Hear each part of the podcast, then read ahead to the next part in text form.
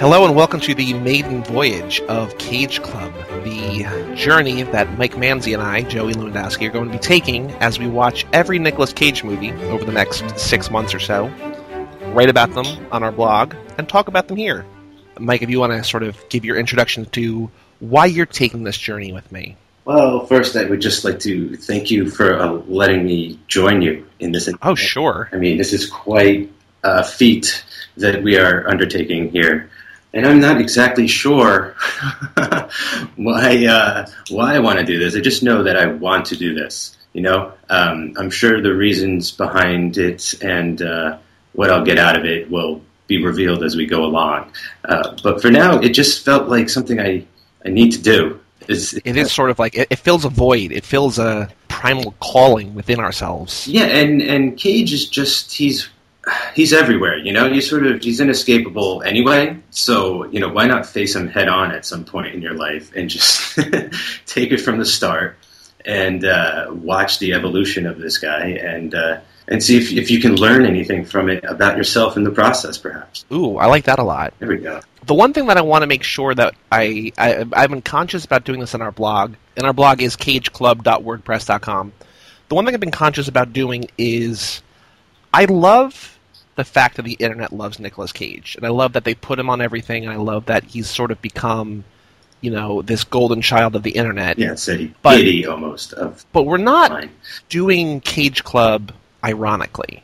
Right. Like I don't. I'm, we're not watching these movies so we can make fun of him and so we can create memes or whatever. Yeah. I genuinely love Nick Cage, and I think you do too. Yes. And so I've been conscious whenever I put a post on the blog to make sure that I don't choose one that's exceptionally goofy or you know some like weird Photoshop job uh, because I I don't want to like cheapen what we're doing, and I, I know that we're not you know curing cancer or like solving world hunger here, but I do want to actually you know figure out the evolution of Nicolas Cage who you know was this amazing actor who won an Academy Award, who came up with you know some of the biggest blockbusters of the '90s, who then you know was twelve million dollars in debt somehow and is now in sort of you know three or four direct to DVD movies every year. Like I sort of wanted because he's got an incredibly interesting career, and I I'm excited to do this podcast and this project with you because I know that you'll treat it with the respect that you know I feel like he genuinely does deserve.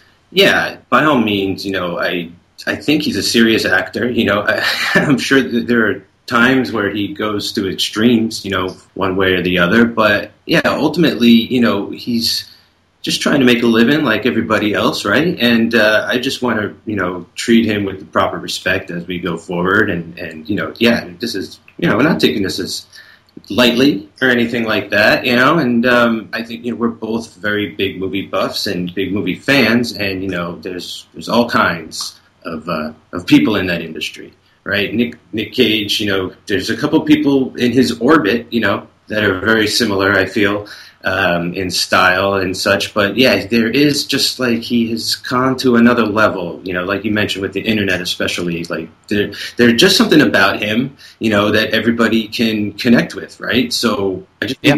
we just got to get to the core of that. I feel, you know, and to do that, you just sort of have to, you know, treat him with dignity, you know, and, and give him the benefit of the doubt going forward.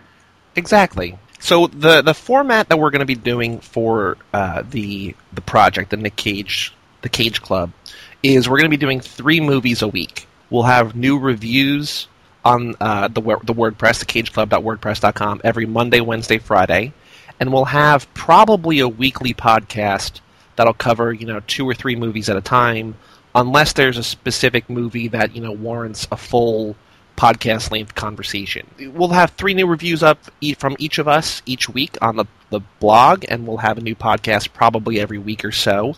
Uh, we're still working out the, the podcast schedule, but it's a very exciting time for me, and I think for Mike. And if, yep. if you are a Nicolas Cage fan, I think this is an exciting time for you too. Yeah, I mean, uh, there there there can't be enough content for the man. Am I correct or not? I mean, we're just adding to the uh, fuel to the fire, as it were. So the first movie, the one that we just watched, is this movie called The Best of Times, and it aired on TV in 1981. It's it's sort of hard, and maybe you know a little bit more than I do, Mike. But it seems like it was both. The internet, at least now, calls it a TV movie, but it was also a pilot for a series that wasn't picked up. Yeah, This Uh. this is where I feel like I gotta get my archaeology gear on and Yeah. sort of you know read into this because this was quite something to watch. I tell you, you know, it's almost fitting for our pilot episode that we're watching. For all intent and purpose, a pilot episode of a television show. But this doesn't, I mean, play like a sitcom. This wasn't going to be like bosom buddies with, you know, Nick Cage and Crispin Glover. I don't understand what it is. You know, Like, it's so weird. It's insane. Okay, I describe it as a musical variety show, a musical comedy variety hour, basically. They don't necessarily change costumes like a sketch comedy show, but Right. each sequence is like a setup and a joke. It reminded me of You Can't Do That on Television. Are you aware at all of You Can't Do That on Television? A No, it was the I'm not. children's Canadian entertainment show on Mhm. Nickelodeon in the 80s. And the format was very similar to this. Breaking the fourth wall, addressing the teenagers watching the show, reoccurring environments. You know, in this we have the beach.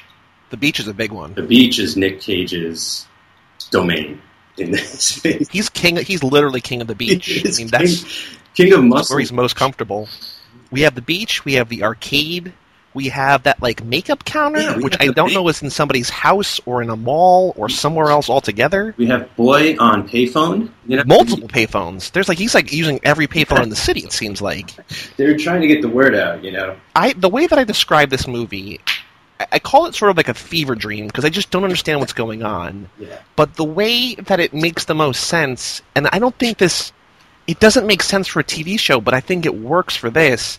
It's sort of like in the newspaper, like the comics, like a three-panel comic. There's like just like a setup, and then like what you consider, I guess, a joke, and then it just goes to something else. Like there's scenes in this that are like eight or nine seconds long, and then they're just done Yeah. and that's and then they just go to completely different characters doing something completely different, and it's just insane. It's like they have like an idea for one little you know joke or funny thought or observation. They're like, all right, don't you know we're not gonna spend any more time here. Let's just move on. It's refreshing, sort of, because like they're they're not like wasting time, but like it's just so weird. it's jarring and, it, and it's very unlike the structure of television you know it's very they were definitely breaking new ground for better or worse but you're right like basically it feels like they had a joke book and they had you know one guy tell the joke and the other guy be you know the responder right like a knock knock joke you, have, Yeah. you would film let's film the knock knock joke like that's how it feels like here here's a joke uh, I don't know if I should go to Harvard or Stanford. Well, there are no waves uh, near Harvard. I guess that settles that. and then they leave the scene, and that's, it. End scene. That's the whole scene. I wrote that down too because that is it's like that's the craziest because they're talking that that's that's Nick Cage talking to his friend and Nick's not sure which school to go to. But then at the end of the episode, Ooh, in like it's really heavy. the the longest scene, like probably two minutes long, not a joke to be found. Yeah. Just super depressing about how he can't keep his grades up. He doesn't know if he'll go to college. Mike? It's just really weird. Here, give a listen. My dad's all for this military buildup. He says our country can't be too strong, and we gotta show the other side we won't be pushed around.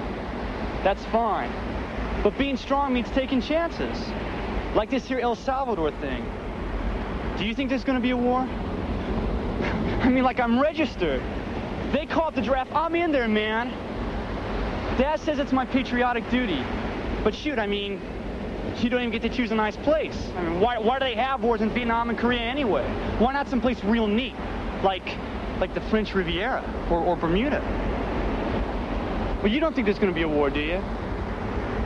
I wish my dad wouldn't talk about it all the time. My mom looks at me and starts to cry. And dad says the army will make a man out of me. Look at that. Huh? I thought I was a man already. Dad was in the Korean War. He talks about boot camp and how he and his friends went off to Tokyo. Sounds like fun. But when I ask him, hey dad, what about combat? He dummies right up. Gets this faraway look in his eye. Changes the subject. I'll tell you one thing. You date a girl and start talking about maybe going off to war, and she gets real cuddly and affectionate. So I guess it's got its good points. Anyway, I'm not going to worry about it. I got college next year if I can keep my grade level up. I never got good grades. It'll be a tough four years. I just hope we don't have a war. It kind of spoiled things, you know what I mean? And it's just like, I, and he's talking about being drafted. There's, other. I mean, we, we need to get to that. There's a whole lot of like military fear in Oh this. gosh. But like, it's just like this two minute thing, and I'm like, I'm watching this. I'm like, I don't know what this TV show or movie or whatever you want to call it wants to be. Because the first, you know, like 40 minutes are like lighthearted, you know, kids having the time of their life. It's like literally the best of times for them. Yes. And then all of a sudden, it just hits you with like two scenes back to back of just like, hey, not everything is really as good as it seems. yeah. You know, we still have issues. And it's just like, okay, like that's important, but it just comes out of nowhere and hits you super, super hard. Now, I think we should talk about some of the, the best times that these kids are, are showing us here. Like, mostly composed of musical numbers. Like, at one point, it turns into Grease, like, literally, a high school musical. What's your favorite musical number? All right, I think it's got to be Heartbreaker, even though Nick Cage is in that sequence, because the ladder shot and the dressing room shot, I just, I was really, maybe it was just, that I was, it was, it was the fever pitch moment of the movie. It was like right towards the middle, so uh, I was really into that sequence for some reason. But I also kind of like when the cast sang the song about not wanting to do chores and went on the go karts. Yeah. Go kart Cage was my favorite look of this with the with the green tank top and the helmet. I mean, it's a great look for anybody. I I loved Heartbreaker because like they have people basically doing solos and like half the people can't sing. yeah. and they're just they're going all out and it's crazy i think my favorite might be i, I can't say definitively the supermarket song Oh, yeah. because before we watched the movie when we were first like you know coming up with a list of everything he's done like we found those gifs online of you know him just drumming on cans so bizarre. and shaking things like playing his comb as a musical instrument just set the scene real quick. So, like, Crispin Glover goes to 7 Eleven, okay?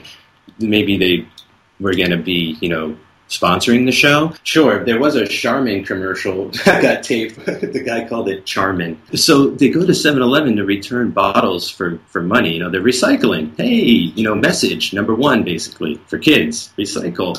And they're recycling too many bottles, and Jackie Mason isn't having it, and they break into like this musical, concrete version of a song spontaneously. Well, they say so. He's like, he's like, I don't want to hear another word from you. They're like, all right, All right. we're not going to say another word. And then they all grab bottles and they just start like blowing on them to make music. And then they just start singing and dancing and like, Well, like you know, guy- playing musical instruments. You got you got payphone guy making the payphone noise with the buttons, adding some some musical vibe there. Then you got the guy banging on the cans, and you got Nick Cage playing the comb, and it turns into a whole production. And it's like three minutes long. Like it's long. And it's out of nowhere, and it doesn't exactly telegraph we're about to break into nine to five at the car wash in five minutes. You know, like that came just as far to left field as this did. Although I did, I mean, I did love that, and I also did love how it like it became grounded back into reality at the end when like Beautiful. they finish the song and there's all the cars there and everybody's furious because they just want to get their gas and get their car washed and get on with their day.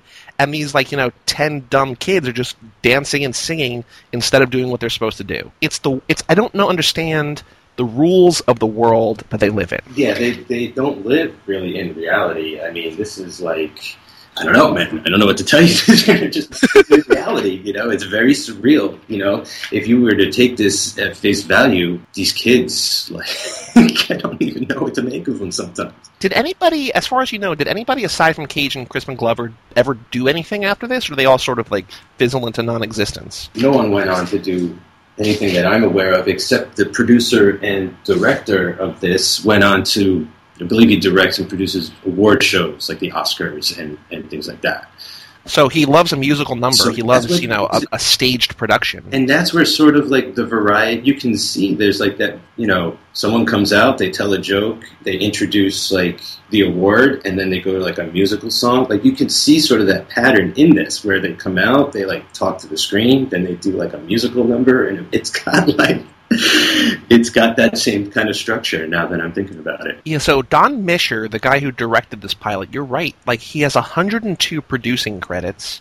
He has 82 director credits. He does he did Eddie Murphy's One Night Only. He does the Oscars. He does he did Taylor Swift documentary. He does Super Bowl halftime shows and pre-shows. The guy is about the variety He just loves life, I guess. Like it's just it's just like an, a celebration of just enjoying life, I guess. I don't under I don't know. Well, it Um, makes sense for the like the music and stuff, but where does all this like straight talk to teens come in from? You know, is that just like was was this sort of like a government project that they were given money to make like a hour long public service announcement? Because there's a lot of that. Like, you know, later on, Nick Cage is like, I might get drafted, and like Crispin Glover's trying to like, you know it's tough getting a job when you've never had a job before and like you know girls are the girls like trying to save for my future you know like it's weird it's trying to instill responsibility into the kids that it's you know targeted towards it's I don't understand. I don't know like who it's. I guess it's like for teens. Like is the is the target audience teens? But like would would like you know eighteen year olds in eighty one want to watch this? well i was two so i don't know but it does feel like something they would show you at school during a in the auditorium like during a um, you know they would come they'd bring everybody into the auditorium and sometimes they'd have like you know they'd put on shows and things for the kids and like this feels like something you would watch at school like on a special day or something I also do, do you know what channel it was on at the at the very end? Like the closing credits, it said something like Showtime, but I don't think it was on Showtime. yeah it says a sh- like a special showtime presentation but i'm i want to believe that that is just like a showtime production company unrelated But I figure it's probably like CBS or like ABC or something, right? I would imagine. i mean the laugh track Oh, the laugh track is amazing. like first of all the laugh track I, I mean, it starts right off the bat, and like I did not expect there to be a laugh track. I knew it was retarded. neither did I. That's my fir- that's my first note. It just says laugh track. Yeah, Because like the first line of the show, I don't even remember if it's a joke or not, but the audience is already on board and laughing. it like is leading in with the laughter, black screen laughter. Yeah, it's it's crazy. The one thing I want to make sure that we talk about Okay. Is Nick Cage's introduction. Oh, His first appearance, like so, so it starts off with Crispin Glover in his bedroom, which is the most disgusting, like dirty Okay. bedroom that I think you only find in TV shows. Like that's not a bedroom you find in real life. that that is the prototypical 1981 teenage bedroom you're looking at. Is that like, the, like do you think do you think that happened in real life, or is that just like something that on TV that TV made up? No, that's definitely something where they're like, you know, kids these days are much messier than this, and that you know, gotta messy this place up. he he's like trying to find something. He's like, "Hey, let me show you my cassette player," and he's like digging around through his room, His latest and he can't technology. find it. And he's just like, "Well, you know, if you've seen one, you've seen them all." It's And then it's like- happened. It's only 1981. It's kind of a new thing. yeah, and he's like, "All right, let me show you my friends," and then like he like points up to his like His magic ball. corkboard of just you know all like pictures of his friends, and they cut around, and the first one they go to is his friend Nick, and the first thing you see Nick Cage doing is shirtless in cut off jean shorts on the beach doing push-ups. doing one-armed push-ups. The best introduction I think I've ever seen anyone have anywhere, because you know right away. This guy cares about his physique. He's his best friend because he's the first one that's introduced, and it introduces the most important character, the beach, Yes. where Nick Cage, uh, you know, he is one with gives- speech. gives his sex tips Oh, yeah, about how to pick up women. Um, it's where he works out. It's where he just. It, that's like we said earlier. That's his dominion. That's where he uh, lives. pontificates on his future or lack of future at this moment. He- Yeah, because uh, yeah, at the very end, the serious scene. It's at the beach again, but it's by the water. yeah, he Like that's where he, that's where he goes to think. he's like Bodhi, you know. He's Bodhi basically. He is funny. I wish I wish that he was in Point Break, but He'd make a you know, terrific Bodhi. He would. He would be great in any role in that movie. I wrote down at one point that everything that's happening is the weirdest thing. Like there's there's like sequences, like five or ten minutes, where just cutting back and forth from like one thing to another, and nothing makes sense, Yeah. and nothing ties in with each other. Yeah, And I'm just like struggling. Like I don't. There's no story.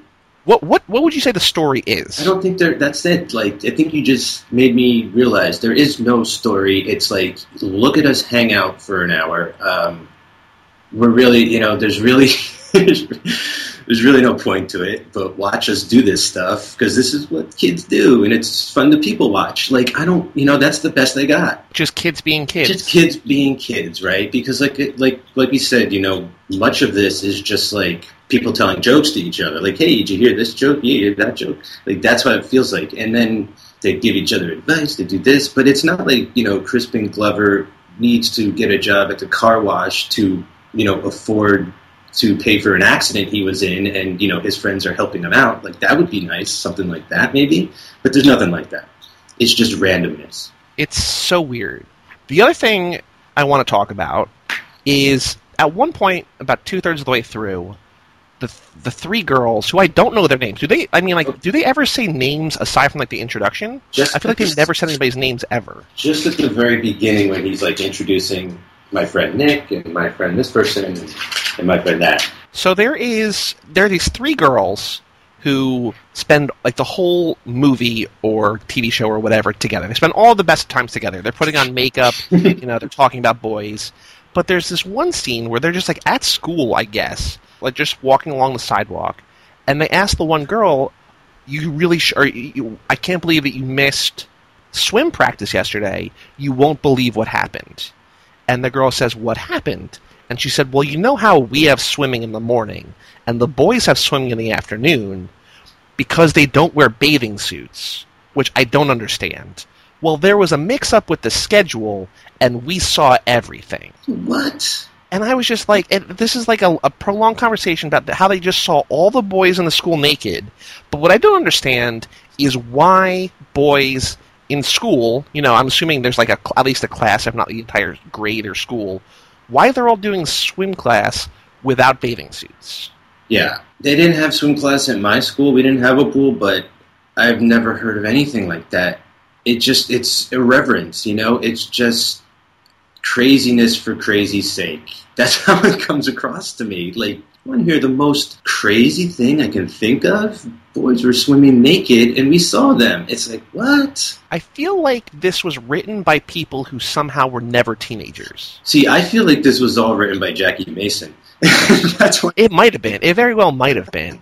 and that's like the larger role he had in this. Like he was probably, you know, friends with Don Mischer, and uh, he was just like, you know, Jackie, I'm doing this project, and like, I need jokes. I need jokes. And Jackie Mason's like, well, of course. If you need jokes, I got jokes. Sure, just make Let me just want to work at let me just Seven Eleven. things down. Yeah, uh, it's so it's it's insane. I like how it, like everything feels super 80s. I like how everybody does spin moves all the time. Like that kid who's looking for the Talking Heads cassette and he finds it, and like his way of celebrating, is he just does a little spin move and then pays for the cassette tape. um, and everybody dances, at least Crispin Glover, but I think everybody sort of dances like they're in Peanuts. Like you know, how in Peanuts Cage when they're playing the piano and they're just like kicking their feet around. Yeah, with their heads in the air, and It's just the weirdest. It's so. It's like a live action cartoon, yeah. But not like, but like all grounded in reality. It's weird. Yeah, it's almost like a. It, it kind of parts of it remind me of like Zucker brother films, like Airplane or The Naked Gun, like that sort of reality where things are, are grounded, but but wackiness occurs. You know, Sure. But but it's all within the context of the real world for the most part. Um, It's it's bizarre. Um, it- I think that's all I have to say about it. Do you have anything else? You any like major points that you you don't think we covered, or anything else Well- in your notes that we didn't talk about yet? just uh, quickly, one or two things about going back to who who went where after this took off. You know, after Okay, yeah, yeah. right. Okay, so so Crispin Glover goes on after this. I believe he did Friday the uh, Friday the Thirteenth movie, and then you know to Back to the Future, and Right. and that's his career. Uh, and and I think the only reason Nick Ca- like Nick Cage went anywhere is you know because at this point his last name was Coppola, you know, I have just a feeling he's going to spend the next year or two trying to use that to get his foot in the door before we see Cage, uh, Nick Cage proper, if you get my meaning. If you watch this without knowing who anybody is, Crispin Glover does a pretty good job. But like Nick Cage is far and away the most charismatic of all these people. Like Yeah. he's so into it. Like he's almost like overacting.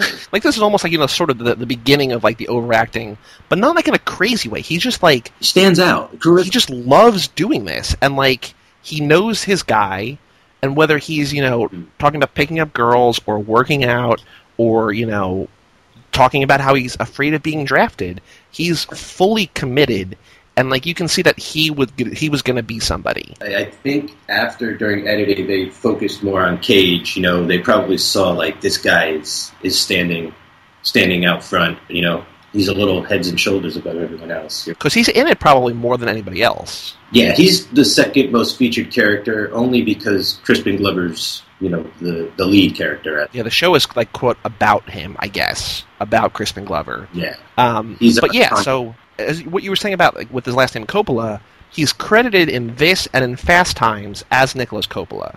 But then after that, he's never Nicolas Coppola again. He's just Nicolas Cage. all right. So Valley Girl, he comes out and he's Nick Cage. Yes. Okay.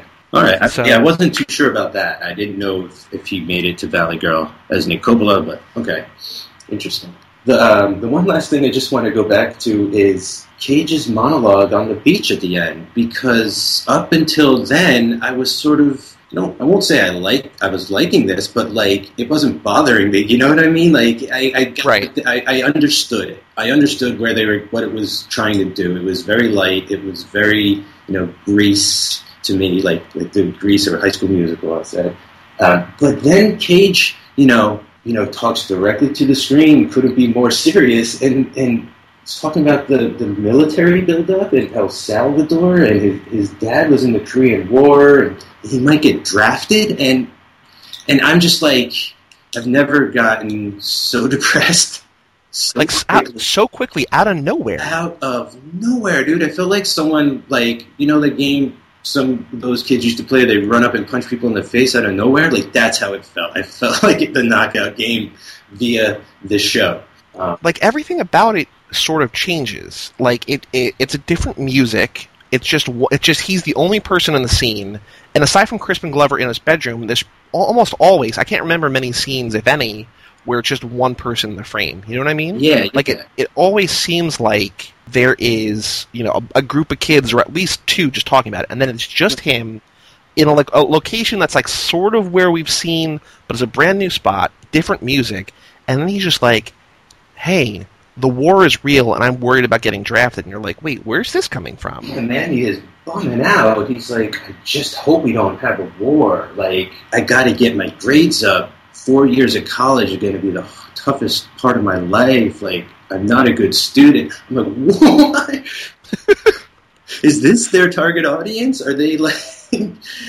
Because yeah, it's just such a such a such just like a drastic and complete shift in tone that um, that that's hitting you over the head. You know what I'm saying? Like they take their time to make you understand. Like he's being very serious about this. right Um, it's no more time. Like we've had our fun, we've had our laughs, but but this is some serious adult stuff here. Uh, and then he he just like kind of shrugs and doesn't know. He's uncertain about his future, and he does like this. He walks off like the sad Hulk. Like it reminded me at the end of the Incredible Hulk. He's just walking down the beach, Yeah. his back turned, like like un, you know. What's what what what am I going to do? like, what's going to happen next week? You know? it's so out of left field. And then like all the like then there's like the next scene. I don't remember what the next scene is because I think I was sort of still in shock from what I just saw. but the next scene is also like a little bit like depressing. But then all of a sudden, it's just the dance that they've been talking about all episode, and then Jackie Mason doing like wacky antics, and, like telling kids not to eat too much of his food, and then it's pretty much over. Yeah, Like, I it's just- up very quickly. Um, there's not even a song at the dance. You know, they don't even break back into song or anything. Um, she, there, I was getting sort of Back to the Future flashes of things to come because Sure. of this girl playing the guitar like Marty McFly almost, and you have Crispin Glover doing his George McFly dancing sort of on the dance floor. That was funny. I, I, I I love this. I don't know if I could watch it that many times because it like requires a level of concentration to try to just have to sort of figure out what's happening. Yeah. That like a couple times I had to like pause it and like see how much time I'd watched. And like the first time I was like, I've only seen like 16 minutes of this, and I felt like I'd seen, and I probably had seen, you know, 25 or 30 scenes. Yeah, yeah. It's It's just so much, so fast, so quickly that it just it's a lot of effort just to sort of be like, okay, there's nine people I've never met before, all doing their own things, none of which make any sense. Mhm. Here it is. Yeah, and according to these characters, they're fully developed and they're not going to really grow or change very much during what you're watching.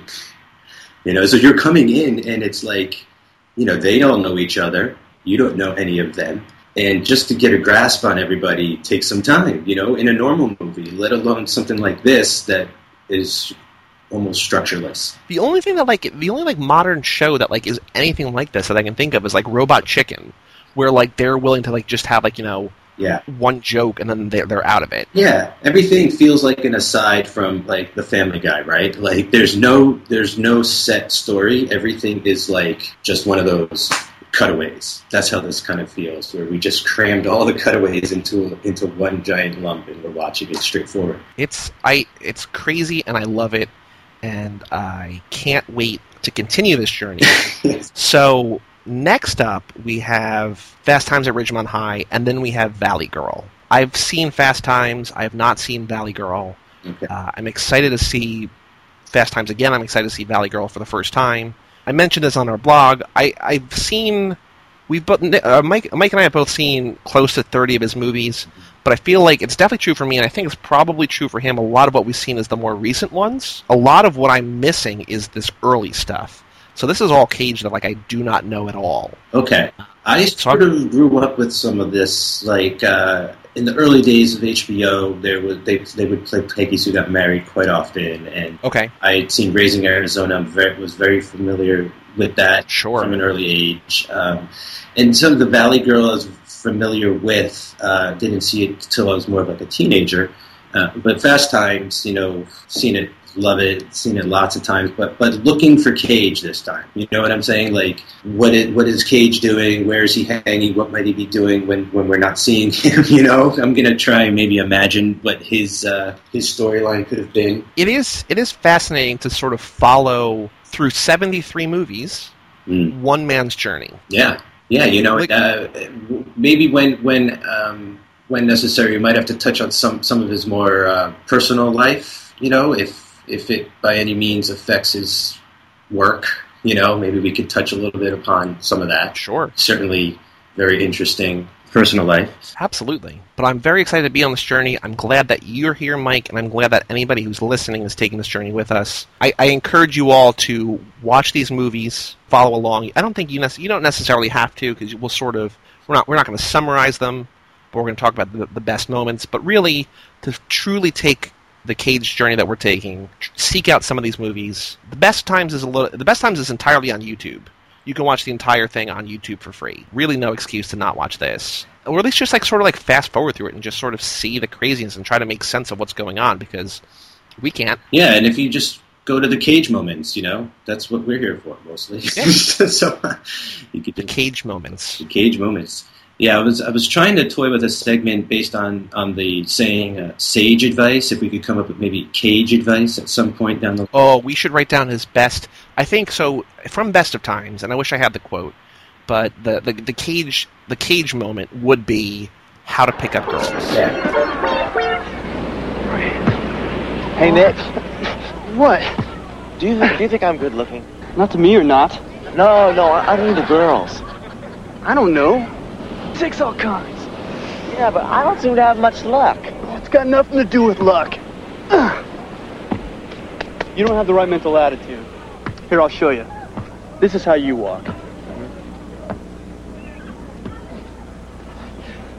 Hi.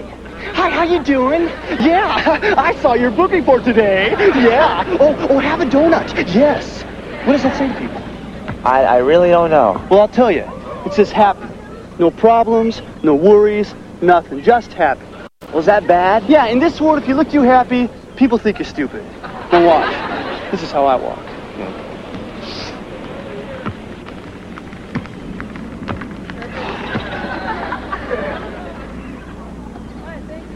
What does it say to you?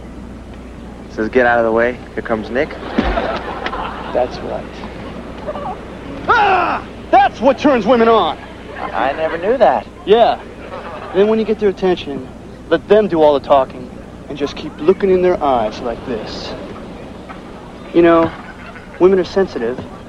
They can uh, pick up mental vibrations. They can? Well, well Nick, uh, what do you what do you think of when you when you're looking at them like this?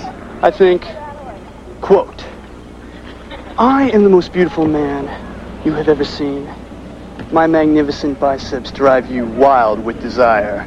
Unquote. Stuff like that. And it works. Yeah. The tough thing about this is that it's more physical than verbal because he's talking to this nerdy guy about how he's walking wrong. Um, he's he walks too happy, and so he has to walk, you know, like this, and like Nick sort of like does like this sexy kind of walk, It's almost Um, a strut. And then he just like flexes. Um, so I would say that was the bit of Cage advice. Yeah. how to be more like him. And it just so think about that. Change the way you walk and flex more, I guess, because that's what women like. Yeah. Project confidence, right? That was his his, his Project yeah. confidence. I'm confident. That's why I get chicks. Literally. It's the best advice. For the best of times. So for Cage Club, that is Mike Manzi. Thank you. I am Joey Lewandowski. This was the first episode. I hope you enjoyed. Join us next time.